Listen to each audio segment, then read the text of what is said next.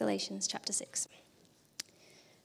Brothers, if anyone is caught in any transgression, you who are spiritual should restore him in a spirit of gentleness. Keep watch on yourself, lest you too be tempted. Bear one another's burdens, and so fulfill the law of Christ. For if anyone thinks he is something when he is nothing, he deceives himself. But let each one test his own work, and then his reason to boast will be in himself alone and not in his neighbor. For each will have to bear his own load. One who is taught the word must share all good things with the one who teaches. Do not be deceived. God is not mocked, for whatever one sows, that will he also reap. For the one who sows to his own flesh will from the flesh reap corruption, but the one who sows to the Spirit will from the Spirit reap eternal life. And let us not grow weary of doing good, for in due season we will reap, if we do not give up. So then, as we have opportunity, let us do good to everyone, and especially to those who are of the household of faith.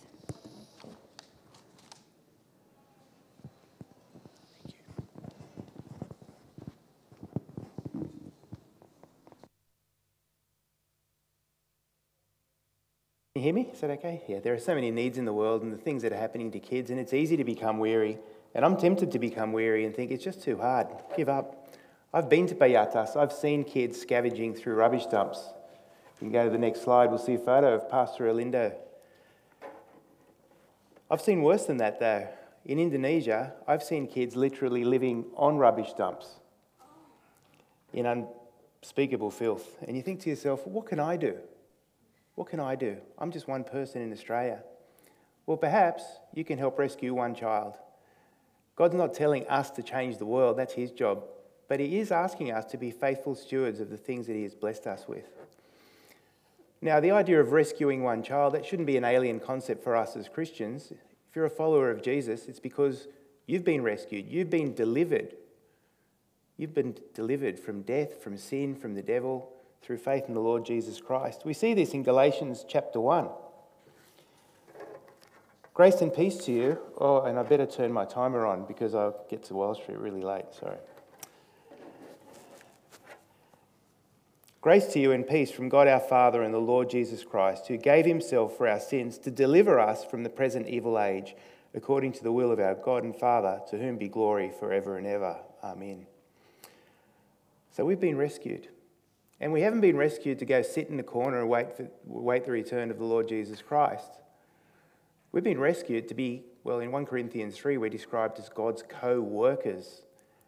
In Ephesians chapter 2, we read, It's by grace we've been saved through faith, and this is not your own doing, it is the gift of God, not a result of works, so that no one may boast. For we are his workmanship. Wow, that's a beautiful description of Christians. You are God's workmanship, created in Christ Jesus for good works which God prepared beforehand that we should walk in them. So I'm not going to look at those verses today, uh, the, all of the verses we read from Galatians, but I'm going to focus in on four Greek letters and the word good. What are good works?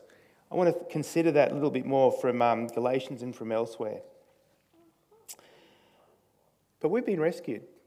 We've been rescued from this horrific thing that is destroying the world, and it's called unbelief from Adam and Eve to now, when people don't believe in what God says, it leads to destruction.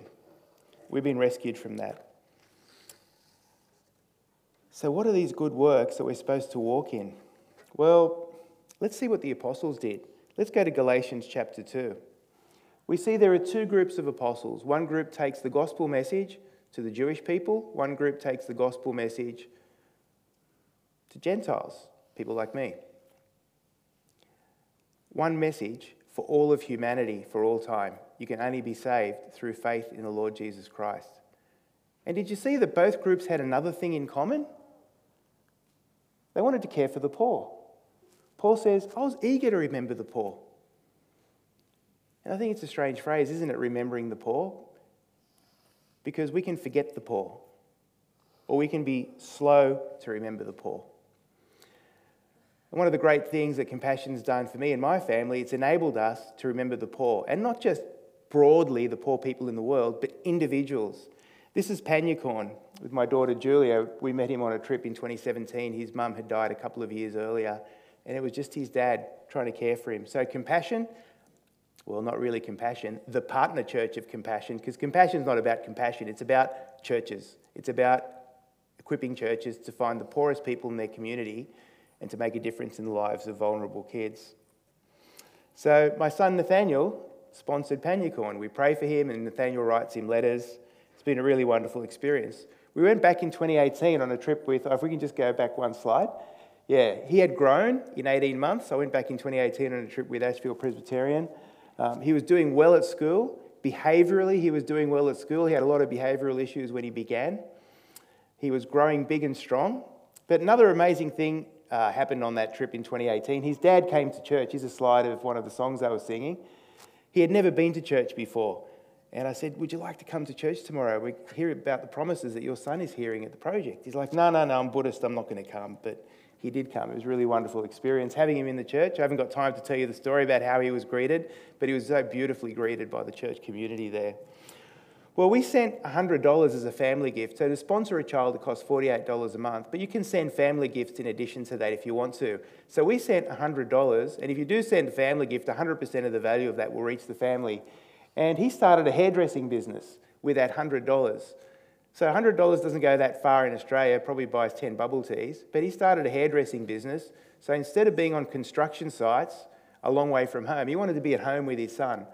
So he was cutting the hair of people in the neighbourhood. Uh, my daughter Penelope, in the next slide, sent $100 to Abraham, and he bought a bed. We see in the letter, um, with $100, he bought sandals and a bed. And he says, All this time, I've been sleeping on the floor. We had visited him. We didn't even realize that he was sleeping on the floor. He'd never slept in a bed before. We went back in January 2020. Panyacorn was doing well. You can see in the photo, he's put on some weight and he wrote in a letter, I'd like you to bring me a stuffed kangaroo when you come to visit me. So we got him a toy kangaroo, which was really wonderful. It was 17 magnificent days for my family. We, um, 17 days, we went to Thailand, then we went to Indonesia. We met five of the kids that we sponsor on that trip, and we saw that they're all doing really well. But we also found out something else that I probably would not have found out unless I had been on a trip. This is Pastor Sombat. He's the pastor of a church that cares for 500 of the poorest kids in that community in Thailand. He told me, after you visited in 2018, I went back to Panyacorn's dad again and again. And I kept sharing the promises of Jesus, and now he's a Christian. So we praise God that we were just faithful in the life of one little child, but God was multiplying that generosity beautifully. And it brought us joy, but it also brought Pastor Sombat joy as well, because he himself was a very poor child, and he himself was a compassion sponsor child. And now he's pastoring a church caring for 500 of the most vulnerable kids in the community. And so he and his wife have this wonderful ministry together, and half of the Christians in his church became Christians through Compassion Sponsorship Program because simple, everyday Christians like us were eager to remember the poor, and God just multiplied the outcomes. Just as CJ said, it is a ripple effect. It's a common story for compassion to see these great outcomes, but I don't want to pretend it's a silver bullet that defeats poverty. Kids still go through challenges spiritual, physical, emotional, relational, cognitive. It is difficult in the developing world if you're a child. Um, but there has been independent research showing that outcomes are very different for compassion kids. There's a synopsis of it in uh, Christianity Today if you want to check it out. It talks about kids who grow up in compassion's programs being far more likely to be in church leadership and far more likely to be community leaders. Now, if you want to track that through and go into the econometric research, you can go to the Journal of Political Economy, Google Journal of Political Economy and Compassion, you'll find that they find large statistically significant impacts on years of schooling, primary, secondary, and tertiary, and the probability and quality of employment. And it's partly due to increases in aspirations, which is hope. So if you want to check this out, it's a peer-reviewed, it's peer-reviewed research. And it talks about hope, and it talks about educational outcomes, and it talks about vocational outcomes. Here's a, a message from one of the kids that my family sponsors in the Philippines, or had sponsored in the Philippines. She recently graduated with high distinction in a teaching degree. She's going to be a Christian school teacher in the Philippines and make a difference. So these outcomes are fantastic. But what wasn't in the study? Well, spiritual outcomes weren't in the study because it was just looking at life outcomes for kids, not even considering the best outcome that many of these children will become Christians and many of their family members will become Christians. As we're reminded by Jesus in the next slide, there is joy before the angels of God over one sinner who repents. Spiritual outcomes. People coming into the kingdom of God through faith in the Lord Jesus Christ is one of the most wonderful things that happens through Compassion's ministry. Simply because people like us have been eager to remember the poor. In fact, the church being built by Jesus Christ has been eager to remember the poor for 2,000 years. It wasn't just the early apostles, it's Christians all over the world now as well. Christians and churches are salt and light, and they're bringing God's transformation in our broken world. Let's go from Galatians chapter 1 and 2, and let's jump to Galatians chapter 6 to hear more from God about what doing good is, because I said we'd investigate that. So I'm going to reread verses 9 and 10. Let us not grow weary of doing good, for in due season we will reap if we do not give up. So then, as we have opportunity, let us do good to everyone, and especially to those who are of the household of faith. Now, why have I got Greek words up? Well, I'm Greek, and I didn't speak English until I went to kindergarten. And I often find myself still thinking in Greek. And Greek is a beautiful descriptive language. English is a beautiful language too. But the New Testament's written in Greek. And so when I notice some differences in words, I ask myself the question why is the Greek word different to the English word? Or what I think is, I think is different. Let me, let me explain what I mean in the next slide. Let us not grow weary of doing good. And there's a Greek word, kalon, and that's the big picture Greek, uh, big picture word for good. So, you know, when Jesus says, I am the good shepherd, it's that kind of good. But then in verse 10, as we have opportunity, let us do good. Oh, sorry, if we can just go back one. Let us do good to everyone. That's a more specific word.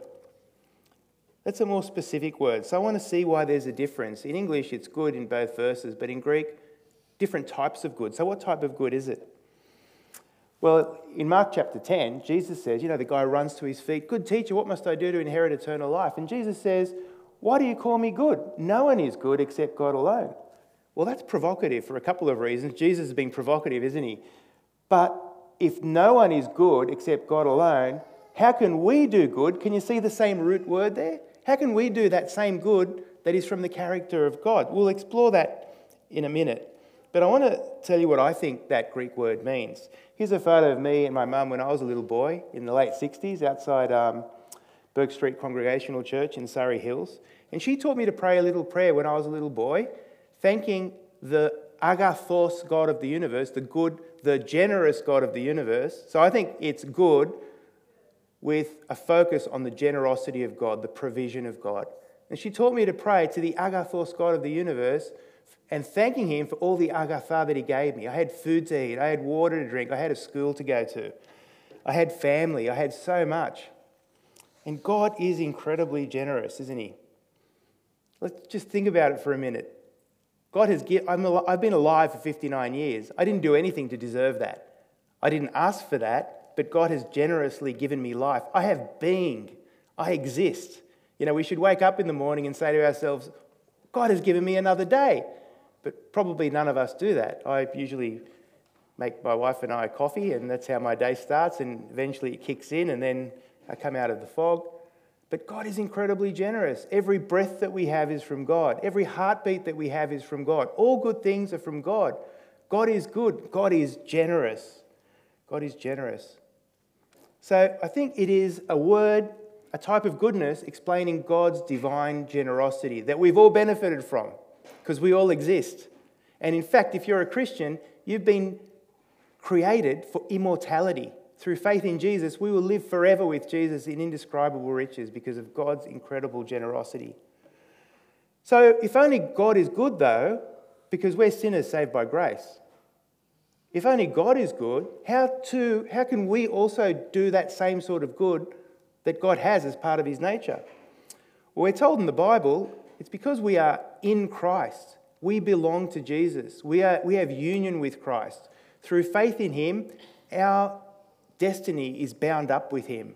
On the day of judgment, we will shelter in him because his righteousness will cover us. He has made us clean through his blood.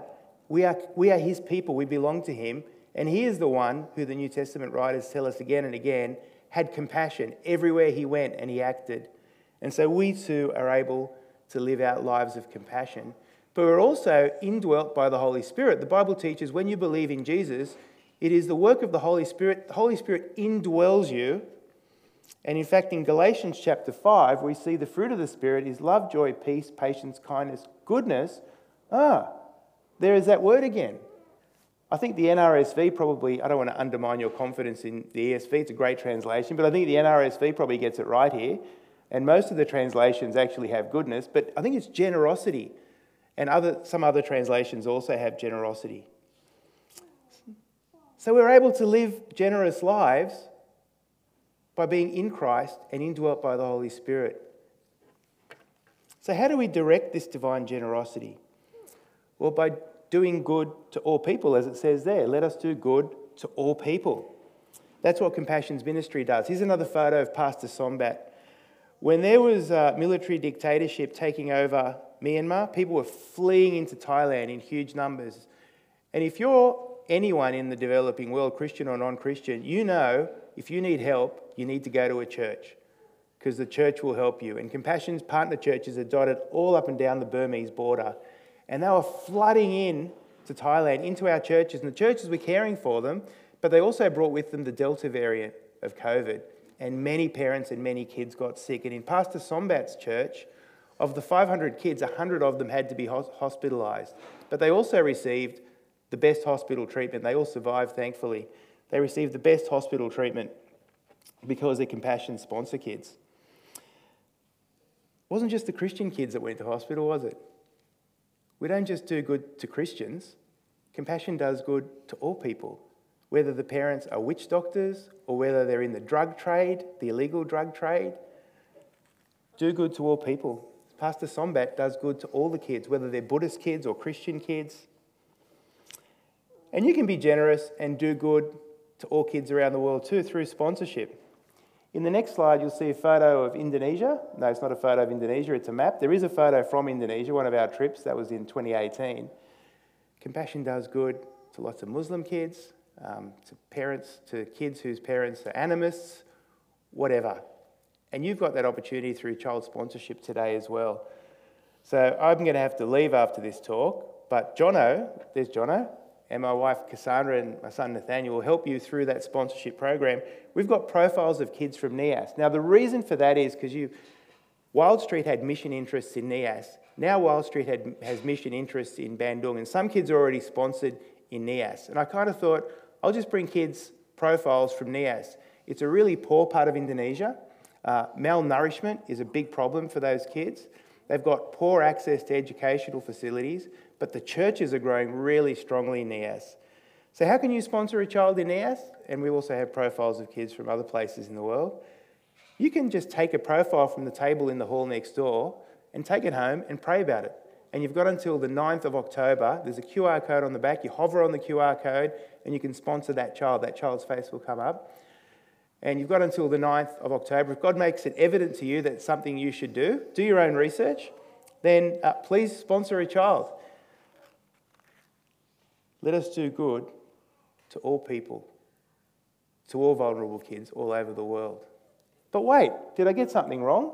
Because you look at the next part of the verse and it says, especially to those who are of the household of faith. I love how the ESV has got household of faith. It's a beautiful picture because other translations have family, but household is literally the best translation and it's a beautiful picture of the big worldwide global church. We are one big worldwide global church, one in Christ, brothers and sisters all over the world. We are one household. So, should we do good especially to those people? Well, I can be a bit controversial. You don't have to invite me back, but I don't think that's a good translation. And most of the, most of the translations, the English translations, have especially. Kind of gives the idea of do lots of good to Christians and if you've got a bit of time and energy left over, maybe you can help some non Christians too. It's, I think that word is probably best translated as certainly. Do good to everyone, and certainly to those who are of the household of faith. I remember my dad, when he was alive, he would use that Greek word malista. It just means certainly. So, what God is saying to us here today is you Christians, you know that you're going to look out for each other. I've told you throughout the New Testament to love each other. So, do good to all people, and of course, you know you're going to do good to each other as well. So, it's doing good to everyone. And certain, compassion certainly does do good to those who are of the household of faith. This is my son Marky. We, he sponsored Geriswanda early in 2014. And this is Marky uh, visiting Geriswanda in 2018 in the next slide. He lives at the base of that volcano. And that's Nathaniel, a little bit younger. You remember that, Nathaniel? And then this is us again in 2020 visiting Geriswanda. This is in the next slide uh, in 2020. And this is my family with Geriswanda's family in the next slide. How are we doing good to the household of faith in that community? That church has grown a lot through child sponsorship. The church workers there, when I visit, they tell me, We're praying for you all the time. We are co workers together with you. You're helping us care for the kids in our community, and we're able to share the gospel with more and more families through the support of sponsors. And you're also helping vulnerable kids survive, just simply day to day survival. And you're also helping kids to be protected. Compassion is a global leader in child protection. And sadly, that has to be the case. And we have to get we have to raise those standards more and more as we see all sorts of evil creeping into the world, particularly during COVID, where the exploitation of kids online is up 1,000% in the last four years. The next church, uh, photo of kids at the next church, they go to that church every day. So you think Indonesia, kids have got plenty of food. No, malnutrition rates are very high in some of the poorest places. So this church, one of the wonderful churches Cassandra and I visited and their kids visited, the kids go there to eat every day. And they also hear about Jesus every day. And they sing songs praising Jesus every day. So finally, third last slide. When should we do good? Well, it says in due season, and see that word there, that root word in Greek, season and opportunity. Well, in this case, I think the word should just be time. With the life that God has given you, while you have time, while you're alive on earth, do good to all people while you have time. And it has been a very difficult time in the developing world over the past few years. So it is actually also an amazing time to bring blessing, to bring God's blessing. There is a global food crisis now. You probably haven't seen it or heard about it in the news because our media doesn't tell you too much about the global food crisis. But it is a challenging time to be alive in the developing world. And yet, in Christ's power, his church is bringing enormous blessing in the lives of vulnerable people. These churches, they haven't grown weary of doing good, they persist. It's just part of their DNA and we've got the amazing privilege of partnering with them. I think I better leave it there and go off to Wild Street. Let me close in prayer. Father, we thank you for our Lord Jesus Christ. He did not grow weary. He lived that perfect life that we should have lived, but none of us have lived. And he had compassion on everyone. And he had compassion on us as well because he went to the cross. He had the ultimate compassion. He paid for our sins. And he also defeated death for us. And he did so much good, he gave everything. He didn't leave anything. He gave up his whole life so that we can have eternal life with you. Father, encourage and inspire all of us in here today to consider ways that we can do good to each other as a church community, in our community in Sydney, and all over the world. And we ask it in Jesus' name. Amen.